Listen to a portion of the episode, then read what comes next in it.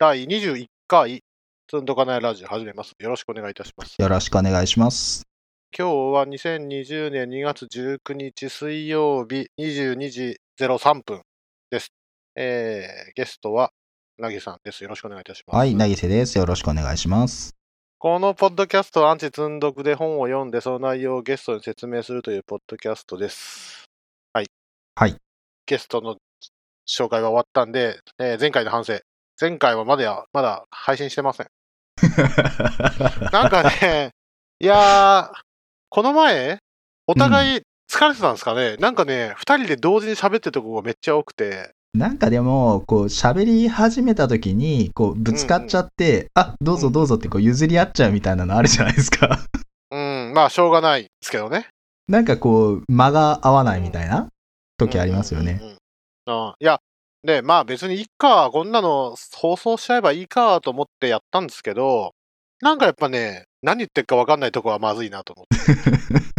と思ってたら、おい、まだ半分かよっていうところなんで、まあなんとか今晩中には頑張って編集を終えて、はい、で公開で、今日のやつについては、またなるべく早く出します。はい、今日ね、この本がっつり読もうと思ってたんですけど、うん、今、コロナウイルスによる感染症ブームで勉強会中断、勉強会中止ブームじゃないですか。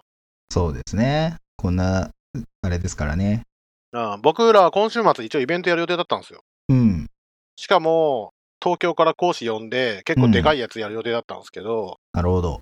ああ、いや ど, どうするっていう感じになっちゃって、うんみんなででこれがね難しくて。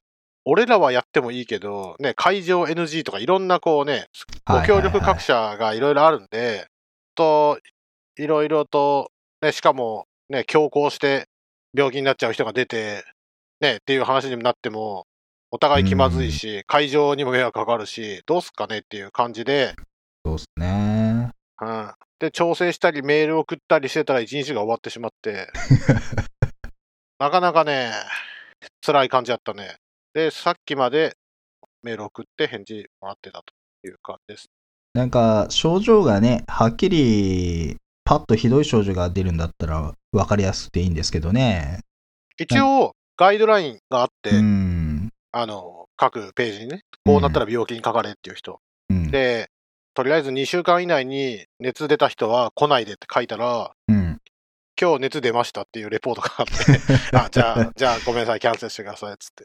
なかなかね、そうですね。なんか潜伏期間の長さがやらしいというかね、そういうとこありますよ。そうでしょうね。なんか、うん、感染力がインフル並みで死亡率がインフルよりちょい高いぐらい、うんうんうん、だけどまあインフルだとね、熱出てる人は明らかにお前高熱なんだから来んなよって言えるけど、うんうんうん、コロナの疑いありの人って言われてもねみたいな。そういうとこあるじゃないですか。まあね、僕みたいに家帰っても誰もいない、会社にも行かないっていう人は割と無敵で、まあ、病気になったって、うん、なったってよくはないけど、少なくとも自分、ね、自分だけどね、問題で大体の場合は済むから、うん、それでいい、いいと思ってるから、なんていうの？あの、俺だけ危機感がなあるなと思って。いやー、なんて言うんでしょうね。かまあまあ、でも、前ね、インフル、子供がふたりインフルかかったのを、うちで僕がこうみっつきっきりで看病してた時の、なんか、怖さみたいなのありましたよね。いやー、持って帰ってもらいたくないよ、本当に。もう、無理せんといてっていう気持ちはすっごいあるんだけど、うん。うん。そうっすね。いや、もちろんね、うん、防げるもんなら、なら防ぎたいし、当然移りたくないし、なんだけど、なんかこうステルス性があるやつが潜伏してるのは嫌ですよね。潜伏してるのは。いやー、本当ね、リトマス試験紙のためにペロッと舐めたら、はい、君病気ってぐらいはね、分かればいいんでしょうけどね。うーん、結局分かんないからね、どこに潜んでるか分かんないから、まあ怖がるしかないなみたいなところはちょっとありますよね。そうね。まああれだね。安全に倒したら何にもできないですからね、本当に。うん、なんかバグと一緒ですよ。潜んでる。だろうなって思いながらどこにいるかわかんないみたいな。あの行動を書かなければバグは出ないですよ。そうそうそう。行動しなければコロナにはかからない。はい。そうそうそうそうそう。ほんとそれ。ほんとそれですわ。うん。だからね、本当はね、負けちゃいけないんだろうけど、現状はね、そういうわけにいかないんで。ちょっとまだね、このタイミングではあんま無理はしたくないですね。そうなんですよ。Amazon Web Service のさんがつのユーザーグループか、うん、ユーザーグループの大イベントも今のところオフライン開催はなくなって、うん、どうするべっていうのが今盛り上がってる、うん、ちょうどね、チケットの格安チケットキャンセルが昨日の今日までで、うん、もう加藤さんもう今日キャンセルしないとこの格安チケット確定ですよ、本当にやるんですか、いや大丈夫ですよって言ったさんじゅっぷんごに中止のお知らせって言って、おっとそうきたかと思ってやべえなと思って、ちょっとキャンセル間に合いますかって言ったら、あー手配しますって言ってでどうなったやら、最悪誰もいない東京に僕一人で行かない別に行かなくてもいいじゃないですかあそうなんです、ね、金は払うけど、まあ間に合う、まあ、たぶん多分ね多分間に合ったみたいな連絡があったんで、うん、多分大丈夫だと思うんですけど、ちょっと明日になってみないと分かんない、はい、という時事ネタを言ったところで進みますか、はい、うん、はい、そういうわけです。バタバタしちゃって、今日はいち項目かもしれないですけど、はい、やりましょう。はい。で、えー、っと、だいよん章、クラスとインターフェースの項目にじゅう。中小クラスよりも、あ、じゅうきゅうじゃないですか。項目じゅうきゅうだね、はい。項目じゅうきゅう。継承のために設計及び文書化する。でなければ継承を禁止すると。はい、これね、なんかタイトル出落ちじゃねえのって言ってたと思うんですけど、この前。だって書いてある通りにき、じゃんと思ったんですけど、なんか普通にね、にの、しの、ろの、いや、はちページ、うん、普通にはちページもがっつり書いてあって、うん、まあ読み込んでみたら、ああ、なるほどなっていうことが、まあまあ、うん、いろいろ書いてあったんで、ちょっと読むと、はい、まあ、ここに書いてある通り、えー、えっと、なんて、クラスはオーバーライド可能なメソッドの自己利用を文書化しなければなりませんと。はい、で、オーバーライド可能っていうのは、まあ、ファイナルでなく、パブリックがプロテクテッドですよと。うん、ね、で、えー、これについて文書化っていうと、なんか普通の人、普通の人、Java 使ってる普通の人と、そのそれ以外の人じゃないけど、うん、まあ要は文書化 is Java ドックを書くってことなんですけど、でしょうね。うん。なんかね、at ImplSpec、アイエムピーエル、大文字の S、ピーイーシー、ImplSpec っていうタグがあって、それで書けよと。えー、実装要件、Implementation Requirements。このドックタグ使、使われてんのかないや、それで、それで、それで、その、その疑問は当たってて、ジャバエイト で増えて、きゅうでは広く使われてますってあるんですけど、コマンドラインオプションをちゃんと指定しないと、スキップされるらしいんですよね。これ、これみんな書いてるの見たことないような気がするな。うーん。それは、継承するクラスライブラリじゃないからじゃないですか。いやそんなことはない。まあ、いやでも確かにね、使ってないです。ちょっと真面目に書こう。真面目に書こうって言い方も変だけど。ああ、いや、でもですよ。まあちょっと後半にも出てくるかもしれないですけど、はい、まあ割と継承、その同じプロジェクトにいないところで継承して使ってくれっていうライブラリを提供するので、うん、なんかもうこのラムダとか、まあ要はメソッドを引数に渡せるようになったこのご時世、あんまやんなくてもよくなくないですか？ああ、そうかもしれないですね。昔はね、あのリスナーっていうかイベントリスナーみたいなやつはみんな継承でやってたから。そうですね。確かに。要はリッスンとかランとかシンプルなメソッドがいっこあって、それをね、あの説明書に沿って。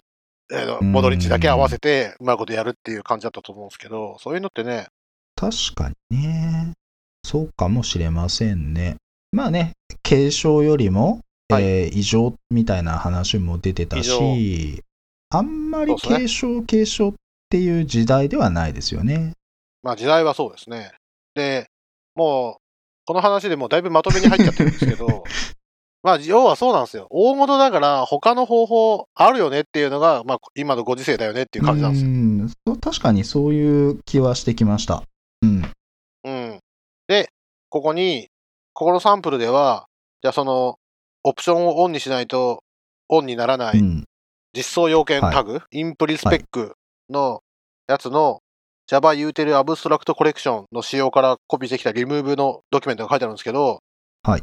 もうこれだけで、なんていうの、項目じゅうきゅうの前書きぐらいの長さがあるっていうか、何行これ、にじゅう じゅうご行ぐらい ?じゅうに 行ぐらい ?じゅういち 行ぐらい、うん、うん。まあね、いっこオーバーライドさせようと思ったらこれぐらいの文章が必要だ。いや、まあなりますなります。これぐらい余裕でなりますよ。これ英語で書いてあるんじゃないの？ 本, 本来は。この、これは本向けに和訳されてるだけで。あ、本来は。ええー、おそらく、どっちが先かな ?Java? これでも ジャバエイト の時代だから、日本語訳も公式ですぐ出てたのかな、うん、当時は。ちょっとわかんないですけど、あの、ジャバエイト の JavaDoc は日本語訳出てますよ。それは、このタグでか、タグで英語で書いて、コンパイルして、コンパイルした結果の出てきた文章を頑張って翻訳するってことですか？あ、翻訳したやつですね。まあ、機械翻訳が結構入ってるんですけど、はあはあはあ、まあそれでも一応じゃあそうやって Java 界では文章を日本語に用意してるってことですね。はい、そうですね。オラ、オラクルが公式に日本語ドキュメントを用意してくれてますね。ああ、なるほどね。じゃあ真面目にやろうと思ったらやっぱ英語を読まなきゃいけない問題が出てくるんですね。そうですね。なんかおかしいなみたいなのがあったら英語の文章の原、まあ、原本に当たった方がいいってシーンは確かにあるんですけど、なんて言うんだろうな、すごいその機械翻訳帳の文章みたいなのとか、まあなんかそういうのあるじゃないですか、うんうん、それをなんだろう、そういうもんだろうなって思って読んでると別にそんなに気にならない気がします、うん、たま、たまにね、たまに変なとこありますよ。ああ、インプリメンテーションリクワイアメンツとか、はい、この辺が要は英語を見て日本語がポンと出てくるとかそもそも英語で書いてくんないと分かんないとか、なんかいろいろある気がしますね。うーん、まあそうですね。でもパッとパッと思いつかないな。うん。重要な単語は英語と日本語両方知っといた方がいいってことですね。それはありますね。なんかこう専門用語はなんか英単語で言うとこういうこれで日本語訳が一般にこれが当てられててっていうのは知っといた方が、まあ何にせよ探しやすいですよね。ね、この本もちゃんとそう書いてあるもんね。ちゃんと英語書いあ日本語書いた後、括弧書きで英語書いてある、ね。そうですね。なんか用語の定義とかには、ちゃんとした文章とか、ちゃんとしたブログとかは、大体書いてますよ。で、これはやっぱ理由があって、翻訳がね、ブレるんですよ。ああ、そうやろね。翻訳がブレて、なんかその、この用語に対する日本語訳はこれっていうのが、実はね、定まってなくて、実を言うと、あ、なるほどね、このエフェクティブ Java、まあ、オラクルの公式本じゃないですか。これの他に Java 言語仕様だとか、えっと、プログラミング言語 Java だとか、Java チュートリアルだとか、要はオラクルの公式本っていくつかあるんだけど、なんか用語が揃ってないんですよ、うん、実を言うと。ああ、なるほどね。っていうか、これオラクルの公式本やった。公式というか、公式、公式、公式なのかなまあ、みんな、みんながこう、バイブル的なもんだと認識してる本。何があれば公式だよ。お墨付きマークあるんか。なるほどね。しかもね、なんか、説明したいコンテキストによっては、多分、こうじゃねえか、じゃないかってちょっとあるでしょうからね。エフェクティブ Java はどうだかちょっとはっきりしませんけど、Java 言語仕様とかは、本当にオラクルの公式なはずですよ。で、日本語訳は、まあ、に訳してあの紙で出てますけど、英文のやつはそのままウェブに公開されてますからね、 エイチティーエムエル で。なるほどね。うん、紙で買うと高いんだけど、実は公開されてるやつは、まあ、使用書だからね、見れるんですよね。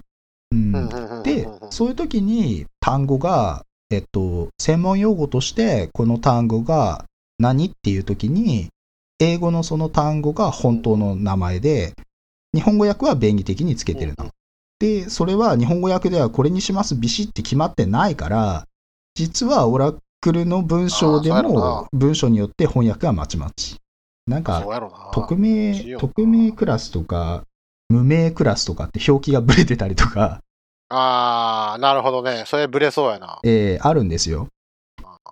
表記ブレ問題が、もう完全に原文読んでくれパターン。そうそうそう、表記ブレ問題があって、だからブログとかで真面目に書く人は表記ブレしてるんだよなーってのをこう知ってるから、こう格好なんたら、まあ学名みたいなもんですよね、言ってみればね。和名と学名みたいな。日本には日本正式な単語はこれ。そうなんだよな。これから想像する英語がこれでってことはこれのことかっていうのはまあどうしてもね頭の中でね、うん、ないと読むのも難しい。だからそういう単語ぐらいはポツポツ覚えていくといいかなという気がします。なるほどね、はい、ちょっと脇に揃えてしまいました。いやまあ何が言いたいかっていうと、真面目に使おうと思ったら公式ドキュメントは英語で、っていうか Java ドックが通したものは英語で、うん、外国人、ね、今のはたまたま公式の話してたけど、うん、そんなんね、公式じゃないライブラリをエクステンドすることは も, もちろんある、ね、可能性はあるから、その場合にはね、英語読まなきゃいけないんだよね。そうですね、やっぱり英語のドキュメントしかないケースが多いですよね。うん。うんうんうん、というわけで、その、普通の良い エーピーアイ ドキュメンテーションっていうのは何かっていうと、うん、メソッドが何をするかを記述し、うん、どのように行うかは記述すべきではないと。んつまり、このメソッド、例えばメソッドの説明書がありますと。はい、でその、その エーピーアイ、エーピーアイ ドキュメントは、この例えばリムーブだったら、このメソッドは削除する機能、削除しますと。うん、あるだけなんだけど、はい、間違っても、このオブジェクトの、このリムーブっていうメソッドは、えー、所持しているインスタンスをこうこうこうこういうふうに検索し、ああ、ああいうふうに検索し、なんとかっていうメソッドを使ってマッチして、この結果見つかったものを削除しますとかっていうように、どのように行うかっていうのは、まあ、書かない方がいいというのが、本来の良い エーピーアイ ドキュメント。まあ、それはあれですよね。そこで決めちゃうと、オーバーライドしたときに、そのまんまじゃないとあかんのってそういうことになっちゃうんですよね。そうです。なのでオーバーライドして文書化しちゃったらこれ破っとるやんけ実際に破っていますっていうのがここに書いてあることで、しかもまあ継承がカプセル化を破っていることの不幸な結果ですと。確かに な, なんて言うんでしょうね、うん、その中の自由だって場所と外に向かって約束する場所をちゃんと分けなきゃいけないんですよね。そうなんですよね。契約プログラミングってやつで、結局こう、これは約束するけど、ここは約束しないから、そこに、そこの実装に、なんかこう過度に依存した使い方はやめてくれみたいな。そうなんですよね。うん、ここに書いてある通り、クラスが安全にサブクラス化されるようにクラスを文書化するには、サブクラス化されなければ示すべきではない実装の詳細を記述しなければなりませんと。うん、あるんで、まあ、もうこういうことはやめてくれ、そういうことはやめてくれとかね、例えばブロックしないでくれとかね、そういうことも普通に多分書かなきゃいけないってことなんですよね、これ。そうですね、なんか協力してあの動かなきゃいけないから、そのクラスを使う、えーと、メソッドを呼び出す人、えー、メソッドをオーバーライドする人、そこら辺のね、それぞれが協力してコードが動くわけだから、そこの約束をちゃんと決めて、もうどこまでなんだろう信じていいのかで、勝手にやっちゃいけないところはもう勝手にやっちゃいけないとこだってこう割り切ってそこは触らないみたいな、うん、なんかそういうお約束をねちゃんとはっきりさせなきゃいけないんですよね。あ、なんかね、そのオーバーライドしたらなんか動きが変、コレクションでなんか変動きが変になっちゃったっていうのとなっていう場合に何をしなきゃいけないかっていうと、結局ね、どういうふうに使われてるかっていう内部実装を結局見なきゃいけなくなっちゃうね。文章が嘘かどうか、あ、文章が正しいかどうかっていうの。そうですね。なんか本当にその文章正しいのかは最後コードを見ることはありますけどね。思う通りにならなかったら突然そうなるよね。うん、いやいやいやいやっていうね。確かに。ただまあ確かにそのまずは文章でね、あの示されたことを守るっていうそこでまずやりたいですよね。そうなんですよね。だけど。確実にメンテされないんだよね。書い書い書い書いちゃって、いやー実はなんだっけ、例えばあのメソッドを呼ぶ前にビフォアとアフターが呼ばれますって時に、さらにビフォアとアフターの後にもう一枚増えた時とか減った時とか、それ全部文章もメンテしなきゃいけないなと大事ですからね。いやー、まあでもなんだろうな、そういうこうこれは言っとかんとまずいやろうみたいな場所の勘どころみたいなのってなんかあるじゃないですか。なんかこう、うんうんうん、仕事しててもこれはちゃんと伝えとかないとまずそうだなって話と、まあ、これはまあまあいいやみたいな話となんかあったりするじゃないですか。そのプライオリティみたいな、まああるでしょうね。なんか全ての情報を全部伝えたら情報多すぎて分かんないから、まあ、結局要約してこう大事なところと、なんかまあ大事じゃないところ捨てちゃってみたいな、こうね、取捨選択して、こう伝えるみたいなことをするわけで、なんかそれに似たような感じで、この エーピーアイ のドキュメントも、なんかこれは絶対に守ってねってちゃんと伝えなきゃいけない。この辺はまあ雑多な話で、まあまあいいやみたいな、その勘どころがやっぱある気がしますね。うん、そうやろ。ああ、本当自分の使っ作ったクラスをエクステンドするっていうのがもうすでにえって思う人は多いと思うな。さっきも言ったようにね、それを逃げるパターン、デザインパターンで山ほどあるもんね。こうリスナーを登録してくれ、リスナーを登録してくれとかさ、いろんなやり方あるじゃん。まさか自分をエクステンドしてこういう風にやる、やってくれっていうのはね、ちょっとうーん責任持てませんっていうのが結構多いと思うんです。確かにね。まあうまく動くための、お互い協力してうまく動くための決め事がどの辺かみたいな、うんうん、その辺の勘どころですわね。そうなんですよね。で、その文章をこうさらにずっといくと、結局そのじゃあ継承のためにどう設計するのっていうガイドラインが何かあって、プロテクテッドのメンバーが何を公開するべきかをどのように決めればよいでしょうか、はい、っていう問いに対して魔法の玉はありませんね。あなたにできる最善のことは、真剣に熟考し、最善の推測を行い、そして複数のサブクロスを書いてテストすることです。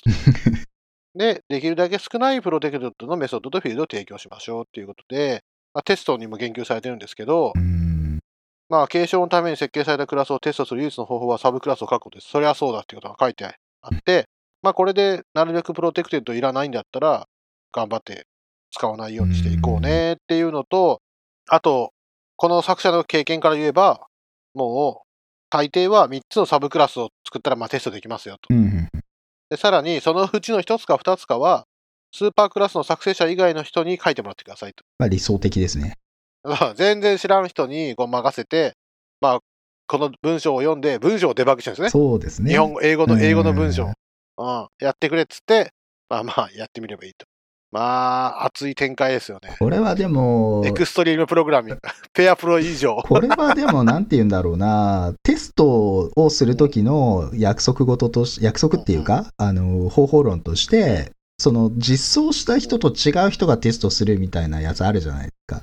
ああ、確かにね。なんか、実装した人がやると、暗黙のこう、了解みたいなのについ、こう、ね、頼ってしまって安全そうなところで、ねね、触っちゃって、うんうん、あまりこうデバグにちゃんとしたデバグにならないみたいな、テストにならないみたいな話があったりするから、それに近い話ですよね、うんうん、そうね。ブラックボックステストで、ね、これまでだったら普通にメソッド呼ぶだけなんだけど、うん、まあまさかの継承してみてくれっていうのはね大事だけど、そういうそういう目的で作ったんだったら、まあやるよな。特にやっぱ暗黙知みたいなのがあって、作った人は中分かってるから、うん、こうやってこうやってこうやって使うんだよ、みたいにこう、さらっとやって、それドキュメントされてないじゃん、みたいな。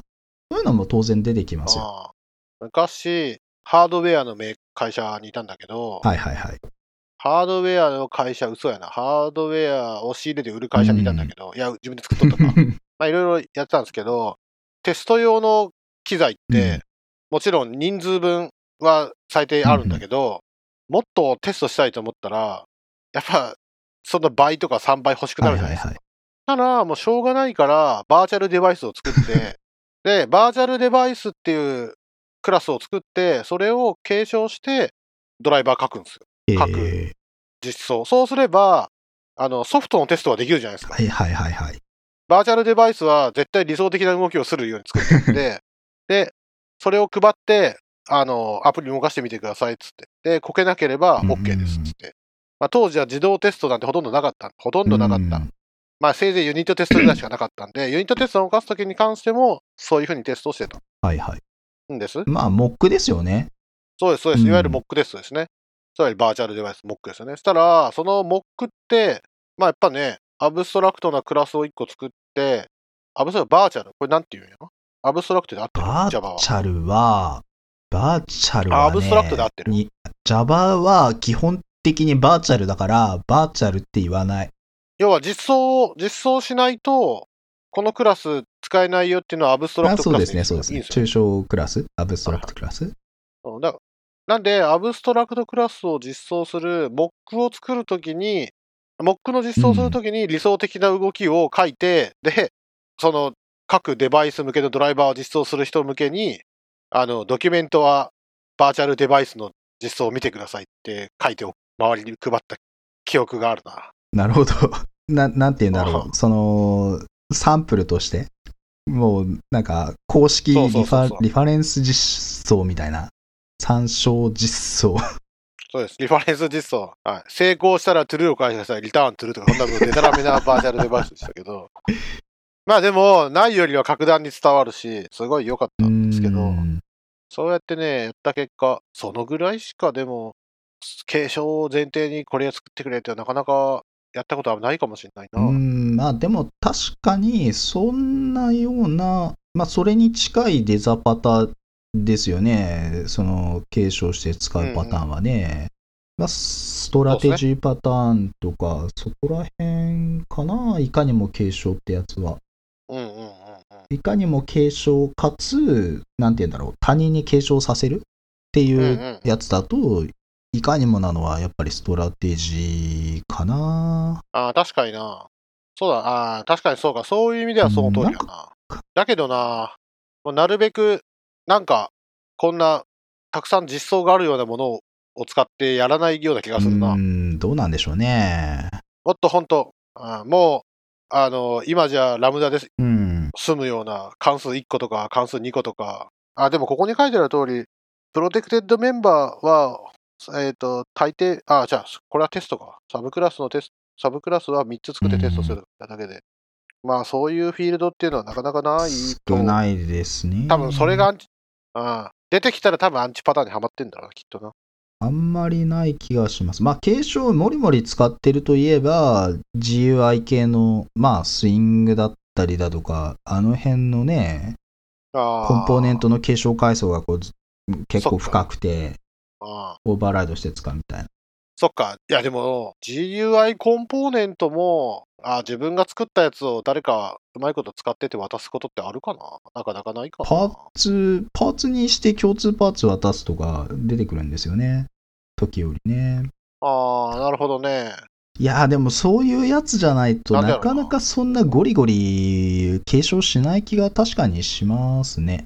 なんか、うん、まあ結局僕らはさっきの話じゃないけど、うん、やべえなって分かってるんですよね。これちゃんとちゃんと使うには割と文章とか揃ってないとできねえな、これっていう。なんかまあソース読めよみたいなことうっかり言っちゃうけど、ソース読めよじゃねえよ、まず文章に要約しろよっていう話はある。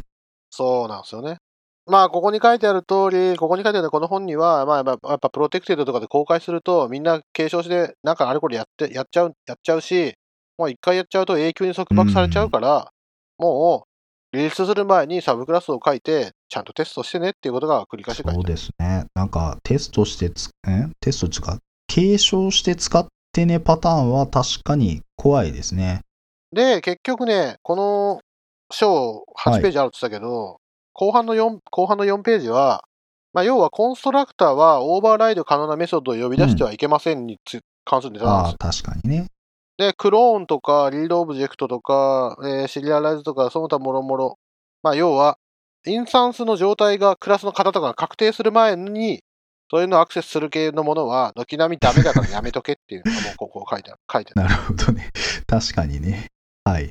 うん。えー、だとクローンおよびリードオブジェクト、オーバーライド可能なメソッドを直接的、間接的、どちらであっても呼び出してはいけません、はい、とか、シリアライザブルを実装すると決めて、そのクラスがリードリゾルブメソッドかライトリプレイスメソッドを持っているならば、そのリードリゾルブメソッドや、えー、ライトリプレイスメソッドをプライベートではなくプロテクテッドにしなければなりませんと。うん、プライベートにしちゃったらもうサブクラスではもうプライベートなんで無視されちゃいますよと。とまあそれその説明がまた次はさんページぐらいかけて書いてあって。はいはいはい。で結局まあ分かっ、分かったことは、まあ、継承するクラス。継承してねっていうクラスを設計するっていうのはもう相当制限がありますよと。そうですね。継承して正しく動くのは難しいですね。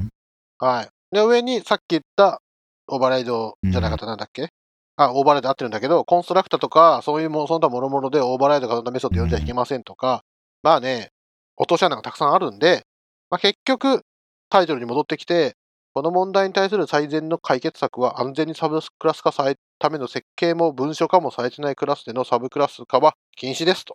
まあ、やめとけっちゃ話ですね。やめとけっちゃ話なんですよね。で、まとめると、継承のためにクラスを設計するのは大変な仕事ですと。うん、クラスの自己利用を全部文書化しなきゃいけないし、一旦文書化したら、もうクラスが存在する限りそれを守らなきゃいけませんと。うん、守れなかったら、えー、サブクラスはスーパークラスの実装の詳細に依存していて、スーパークラスの実装が変更されたらサブクラスは動作しなくなるかもしれませんと。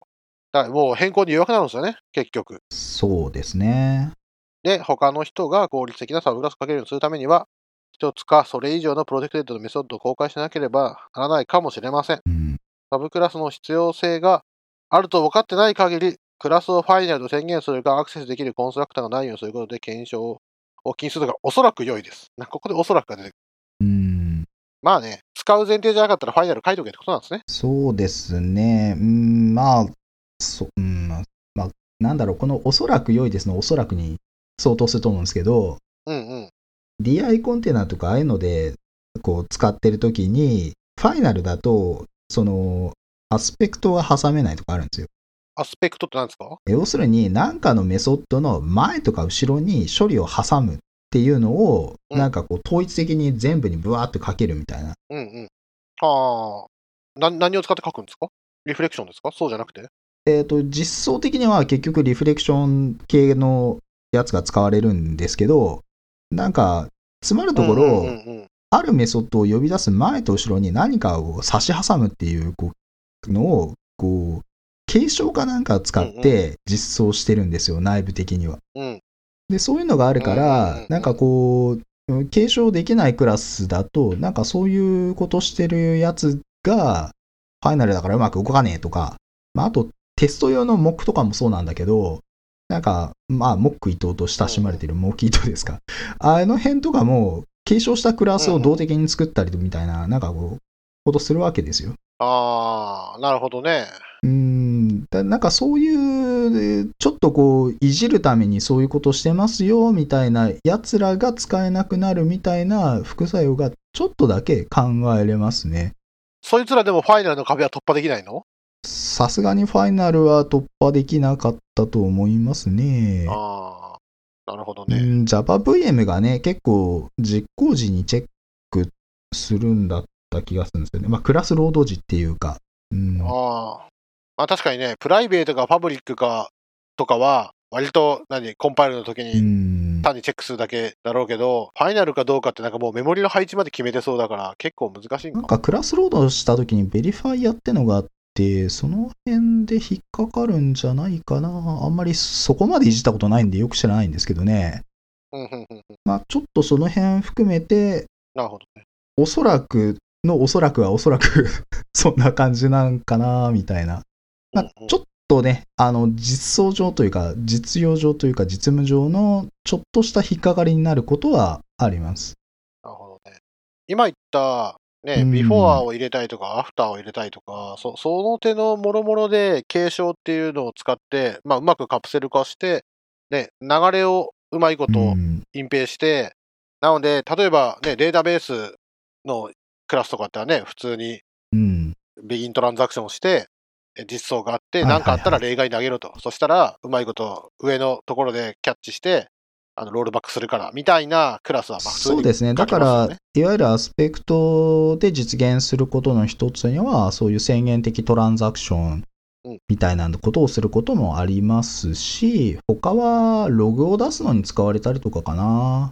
そうね、その辺は よ, よく使うよね。この関数呼ばれました、あの関数呼ばれましたとかね、切りないからね。だから結局コントローラークラスっていうか、その Web の エーピーアイ だったら Web の エーピーアイ の、まあ、パッケージのクラス全部に一律メソッドのこの呼び出しのところに全部ログ出すみたいなのを差し挟むとか、全部そのなんだろう認証関係入れるとか、そういうのを一律にこれにこの処理入れますよみたいなのがアスペクト指向なんですよね。アスペクト指向っていうのは、はい、実装方法の話？それともライブラリの話？えー、まあ、まず思想の話なんですけど、でこれはやっぱオブジェクト指向とは直行する概念で、うんうんうん、なんか全ての何々をするときに何かをしようみたいな、そういうのを実現可能にする、こう、なんていうんだ、プログラミングの思想っていうか、うん、あでそれを Java でやる場合の、えー、と実装論って話になったときに、まあ、最近だと Spring フレームワーク使うとそれも一応できますよ、 ディーアイ によってそれができるようになってますよっていうのが比較的触れるところかな。なるほどね。あのアスペクト J っていうね、アスペクト思考を取り込んだ Java の実装みたいな、 Java の拡張みたいなのあるんですようーん、ああなるほどね。まあやっぱうんみんなやりたいんだな。でもそうじゃないとな、もうどんだけログ書く、ロガーとか書くねんっていう話に な, なりますかね。だから概念としてはそういうアスペクト思考っていうのがあって、昔流行ったのかな、流行ったのかすらちょっと定かではないんだけど、ちょっと話題としてはありましたね、うんうんうんうん、なんかそのアスペクトにどう戦うか、あの ディーアイ コンテナので初めの頃に一緒に語られてたような気がします。おそらく。多分。本当かな。ああ。わかんない。いや、でも俺、多分、シーサーツーかなんかの文章で死ぬほど ディーアイ は読まされたけど。うん、アスペクト思考が土台にあるぐらいだと思いますね。ちょっとわざわざね、概念として、なるほどね、うーん、あんまり、あんまりそういうふうにまとめてないかもしれない。うん、まあでも、そのさっきね、うん、ユーアイ のフレームワークの話、あ、ユーアイ の話も出たけど、大体継承を使ってやりたいときって、大体そういうとこなんですよね。それやる前にとか、ちょうどそこのこ、こうすっごい複雑なことのここだけ変えたいとか、うん、ね、それはわかるんだけど、そこでやってはいけないことっていうのはね、そうですね、誰が教えてくれるんやって話なんですけど、まあ大体ドキュメント読むしかないです。継承で、なんか自分で作ったクラスを自分で継承して使うとかは、まああるじゃないですか、プロダクトの中で、まあ継承階層を使ってね、うん、うまく設計しましょうみたいな、まあ ジーオーエフ デザインパターンとかでも、そういうのたくさんあるけど、まあそうですね。それもだから、外の誰かに向かって、これ継承してねっつって出すっていうのは、うん、さっき言った通りストラテジーとか結構絞られるんじゃないかって話で、うん、そうですね。で、継承ね。あとね、ディーアイ 継承が結局今はあまり好まれない時代であると。で、内部の実装的にはさっきその今加藤さん言おうとした ディーアイ コンテナとかは内部の都合でそういうの使ってるけど、別にそれは実装上の都合なだけじゃないですか。そうですね。まあそして困る困る困るというか、うん、やっぱ落とし穴が多いんでしょうね。みんなみんな苦労してんねんそれっていうのがね。ね、ああ、まあ隠蔽うまく隠蔽されすぎてていまいちピンとこないってことだ。うん、そうですね。隠蔽、まあでもね、なんか Java のその手のライブラリってだいたいオープンソースだから結構ソース見ながら書けるんで割となんとかなっちゃうんだけど。これが本当にドキュメントともう本当にインターフェースしか公開されてなくて中のソースの実装全然公開されてないようなやつだと辛いですよ。もういち行ずつ書いていく羽目になりますね。リターンなんとかってやってよしこれは動くこれは動かないこれは動くこれは動かない、うん、なんかブラックボックステストをまさにするような羽目になったりとか、このこっちのメソッドのオーバーライドがこうで、こっちのメソッドがこうの組み合わせの時だけ動かないとかそういうことになったりするじゃないですか。そうなんだよな。だけどね、こういう継承とか、うん、関数ポインターとかラムダとかを使えない方々ってのは僕が見てきて、うん、そういう方々は何をするかってポーリングとかそういうことし始めるからそれだったらこっち使ってくれよとかあっち使ってくれよとか継承してくれよとかあると思うんだよね。まあとりあえずこの章で学んだことは、まあ、継承するっていうのは大ごとだよっていうのがここ書いてあることなんですよね。そうですね。なんか自分一人でプログラムしてるわけじゃないんだよっていうのをこう嫌おなくね気づかさせられるというか、まあ、協力してプログラミングしましょうみたいな、それは大変だよっていう話ですね。だってね、テストでさえもう一人使えって書いてあるもんね。理想的にはね、はい、はい、次じゃあ行きますか。項目にじゅう。はい。あーと思ったらよんじゅうごふんも喋ったけど、まあ、項目にじゅうはにのよんの、まあ、ごページでほとんどソースコードなんで、さらっとやりますか。さらっとやりますか。はい。項目にじゅうは、抽象クラスよりもインターフェースを選びましょうと。はい。いう話で、ほぼ出落ちですね。うん、まあね、プログラミング言語 Java は複数の実装を許す型を定義するために、インターフェースと抽象クラスのふたつの仕組みを用意していますと、あ提供していますと、はいはい、でさらに ジャバエイト ではデフォルトメソッドが導入されましたと、はい、まあ、これはつまるところインターフェースに実装が持てるということなんですよね。そうですね、うん、そういうものも踏まえて新たなインターフェースを実装するように既存のクラスを変更するのは容易ですと、うん、いうことが書いてあって、まあ、つらつらと書いてあると。インターフェースはミックスインを定義するのには理想的ですってあるんですけど、はい、ミックスインどうですか、使いますか。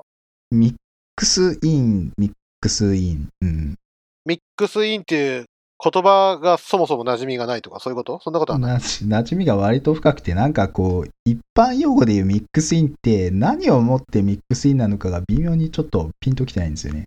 あ、そうなの？うーん、あー、そっか、言われてみるとそうですね。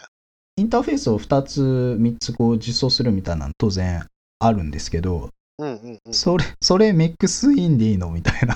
あ、僕が例えば こ, この文脈だとインターフェース、あ、デフォルトメソッドを持つインターフェースをインクルあと取り込んだらエクステンドしたらインプリメンツですね。あ、インプリメンツか、インプリメンツしたらなんかもうそれはミックスインしてる気がするな。あ、それはもう文 な, なんて言うんだろう、ニュアンスとしてはミックスインって言っちゃっていいんですね。ああ、なんかミックスインしてる気がするな。まあ、つまるところ、うん、こう継承階層があって、うん、実装は継承階層に沿って、うん、こう親をたど、えーと、オーバーライドしてるものをこうよ、はい、呼ぶんだけど、はい、ある日突然その継承階層にはないところから実装がやってくるっていうことを俺ミックスインって呼んでるかな。ああ、なるほど。あ、まあ、あれですね、 Java が当初設計で嫌ったこう形継承を嫌ってなんかこう多重継承をこう C++ がやれた多重継承をこう排除して、そうそうそうそう、単一継承プラスインターフェースみたいな感じにしたわけじゃないですか、うん、したした。でそれ要するに ジャバセブン までのその世界はイメージとしてはミックスインのない世界、そうですね。で ジャバエイト でデフォルト実装がついたからそれはミックスインって感じのイメージなんですかね。あ、そうですそうですそうです。うん、だってミックスインはね、だって俺この前に ピーエイチピー でミックスインっていう文章を読んだときに、うん、いやいやいやいや、これ完全に多重継承だ、ダメだよって思ってたんですよ。いやいやあかんよっつって。でその後 Ruby って普通にそれやるんですよ、うん、Ruby のインクルード文ってあるんですけど、はい、Ruby のインクルードはもう文字通りこれなんですよ、うん、ミックスインなんですよ。こそこに書いたクラスの実装がそこに入っちゃうみたいな、クラスじゃなくてモジュールって言うんですけど、はいはい、なんで、で、ああ、そういうことと、C プラのミックスインがダメだ、あ、ミックスインじゃない、C プラの多重継承がダメだったのは、お前誰のメソッドか分かんなくなっちまうよっていうのがアンチパターンなんであって、うん、こういう Ruby みたいにもう誰の実装が呼ばれるかっていうのが、もう分かってる分にはいいのかなってちょっと思い、思い始めた。うーん、なるほどね。さい、最後に動く動いてるお前がこれだって決まってればいいんじゃねえのみたいな、そんな感じですか。そうですそうです。てか Java の場合、はい、デフォルト実装でメソッド名被ってたらどうなるんですか。ぶつかった場合ね、はい、ぶつかった場合は要するにデフォルト実装がそのままで使えないんで、要するにインターフェースとかからオーバーライドしなきゃいけないわけですよ、どっちかを、うんうん、どっちかっていうかオーバーライドしてどっちかのデフォルト実装を呼ぶとかでスーパーなんたらできたかな。あー、なるほどね。あー、なるほど。できたっけな、スーパー、スーパー、んどっちの、そう、どっちのスーパーか分かんないじゃん。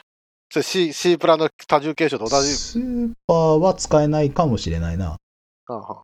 まあ、とにかく実装すりゃ問題ないんですよ。あー、なるほどね。自分で実装を選べばいいっちゅう話で。あ、でも選べるんだ。スーパー、スーパー選べるんだったかな。ちょっと忘れましたね。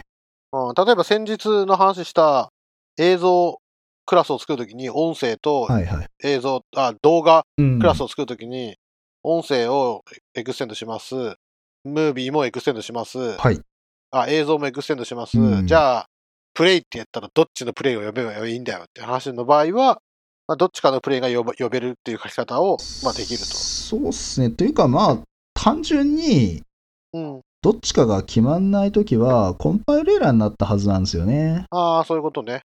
デフォルト実装ではどっち、どっちのデフォルト実装か分かんねえからちゃんと自分で実装しやがれと。はははは。なるほどね。という話だったような気がします。ちょっと今ね、うろ覚えで話してるんで、間違ってたらごめんなさい。はい。じゃあ今度、今度訂正しましょう。で、そこに、で、僕の理解とここに書いてあることはちょっと一致してて、はい。インターフェースは階層を持たない型フレームワークの構築を可能にしていますって書いてあって、さっきも言った通り、階層外から実装をアタッチしたい、取り付けたいって時に、このミックスインが使えると。はい、うーん、なるほどね。思ってて、なんでこういうこと使うのとかインターフェースなのっていうのはちょっといろいろ書いてあるんですけれども、はい、まあ、もしもこれなかったら、ね、あの、全部継承でやんなくちゃいけないでしょって。そうなると、うん、じゃあ A を継承して B を作り B を継承して C を作りつってど延々やってこう型システムに N 個の属性があったとしたらサポートしなきゃいけない可能性のある組み合わせはにの N 乗ありますというわけで組み合わせ爆発が起こっちゃうんでこれがいかに素晴らしいかっていう話だよと。そうっすね。まあちょっと表現力がすごい落ちちゃいますからね。なんかあのーコンペアラブルだとか、あの、クロンナブルだとか、ああいういろいろありましたけど、シリアライザブルだとかなんだとか、なんたらラブルなやつをいくつかくっつけると、まあタグ付けみたいな感じでね、このクラスはこれが可能で、これが可能で、これが可能ですよってできますからね。そうですね。ああ、そうじゃないとね、うん、どうすんだって話になっちゃいますからね。えー、ここに書いてあるのは、ラッパークラスイデオム項目じゅうはち。項目じゅうはちはちなみに継承よりもコンポジションを選ぶですね。あ、はいはいはい。通してインターフェースは安全で強力な機能エンハンスを可能にしますと、うん、型を定義するのに抽象クラスを使うと機能を追加したいと思っているプログラマーに継承を使う以外の選択肢を残しませんと。さっきね、我々継承は大ごと大ごとって言ってたけど、インターフェースだったらんあ逆か、これ悪い、悪いって書いてあるんだね。機能を追加してるとしたいと思っているプログラマーに継承を使いの選択肢を残しません。その結果のクラスはラッパークラスよりも劣り、そして脆いですと。うん、うん、なんかここはちょっと分かりにくい文章ですね。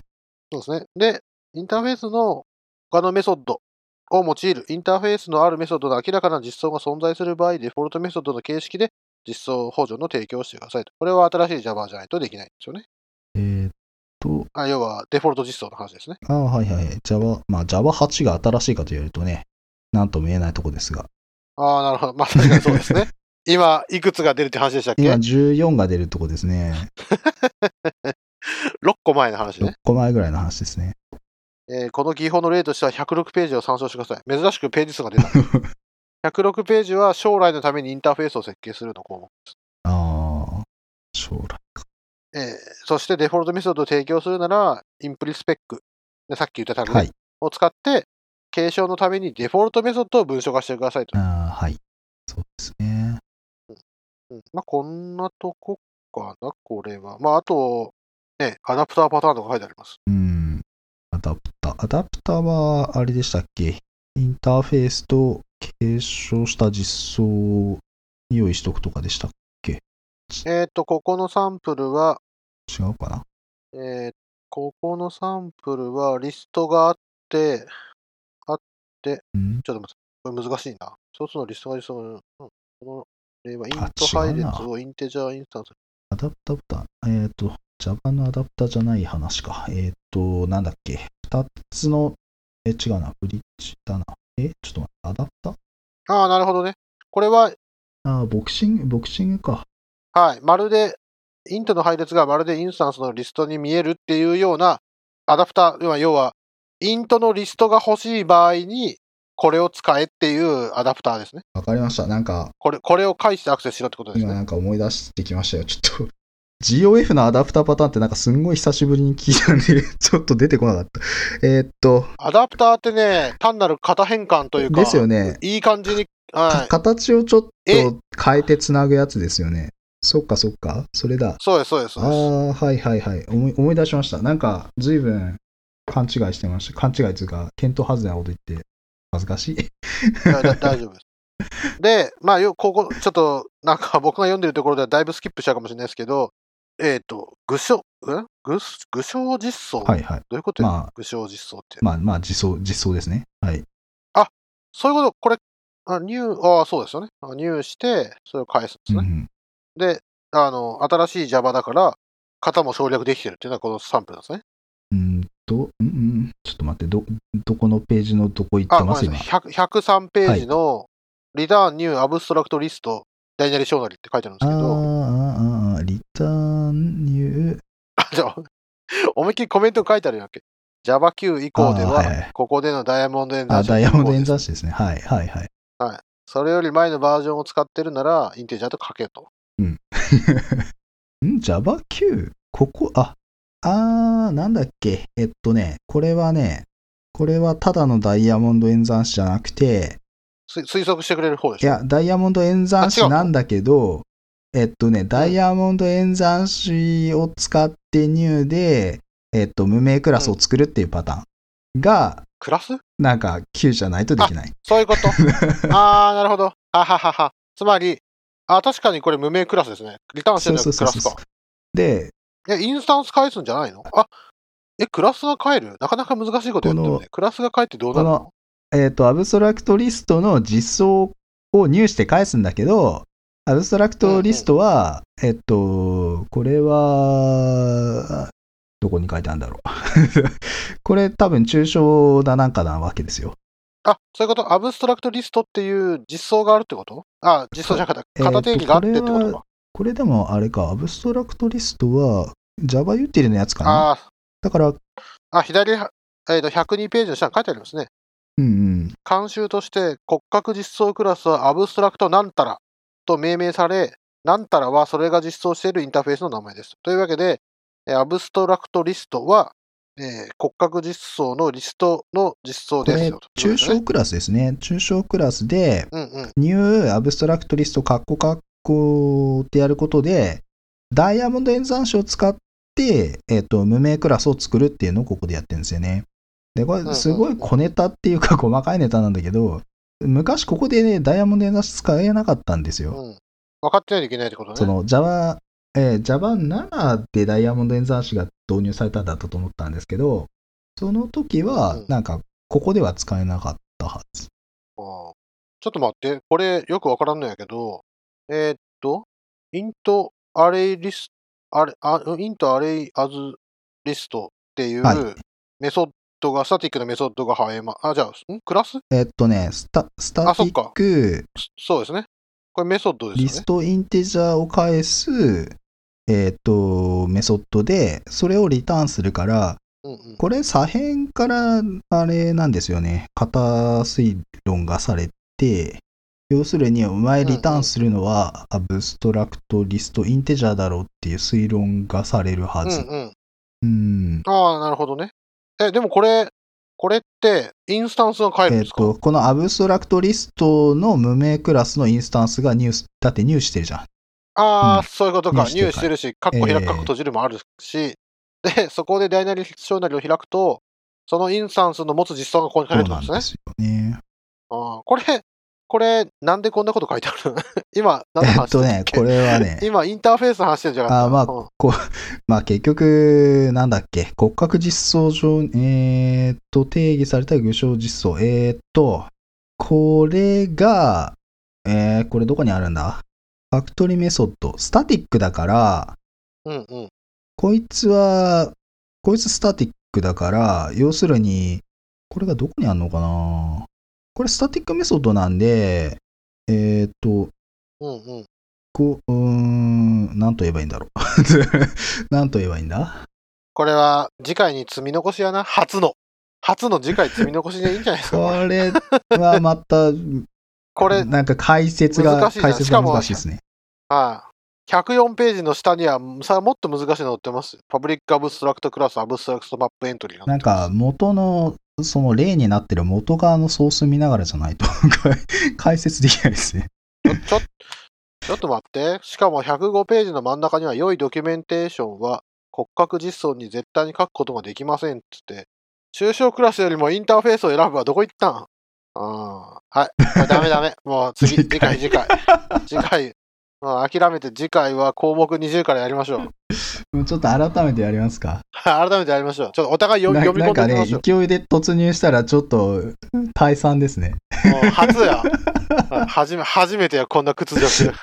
はい。じゃあ次回は。にじゅうちゃんとやりましょう。はい、にじゅうちゃんとやりましょう。まあそういうこともあっていいよね。まあまあね、このこのラジオはちゃんとアブストラクトエフェクティブ Java をちゃんと読むぞっていうああ、まあね、どこまでちゃんとかわかんないけど、ちょっとね、準備不足で申し訳ない、えー、もうちょっと真面目に説明できる。俺が説明するって言ってるのに説明できてないじゃんって終わっちゃったんで、ちょっとすいません、えー、次回も。すいませんね。はい。僕もちょっとフォロー、フォローが、フォローするための読み込みが甘かったみたいな。じゃあちょっとまた次回で。まあ今日はいちじかん喋ったんでこれぐらいにしときますか。じゅうきゅうでね、やめとこうって話だったからね、本当はね。いや、本当に。はい、ちょっとね、まあ、今日じゅうはちじまでのやつ公開します。頑張って。明日の朝にはね、ちょっと、萩さん、ちょっとレビューしてもらって。はい、また。はい。なんで、明日昼ぐらいにはまた出そうかなと思いますので、そんな感じで。はい。じゃあ、今日はどうもありがとうございました。ありがとうございました。はい。次回、リベンジよろしくお願いいたします。はい。じゃあ、はい。じゃあ、次回も皆さん聞いてください。ありがとうございます。はい。ありがとうございます。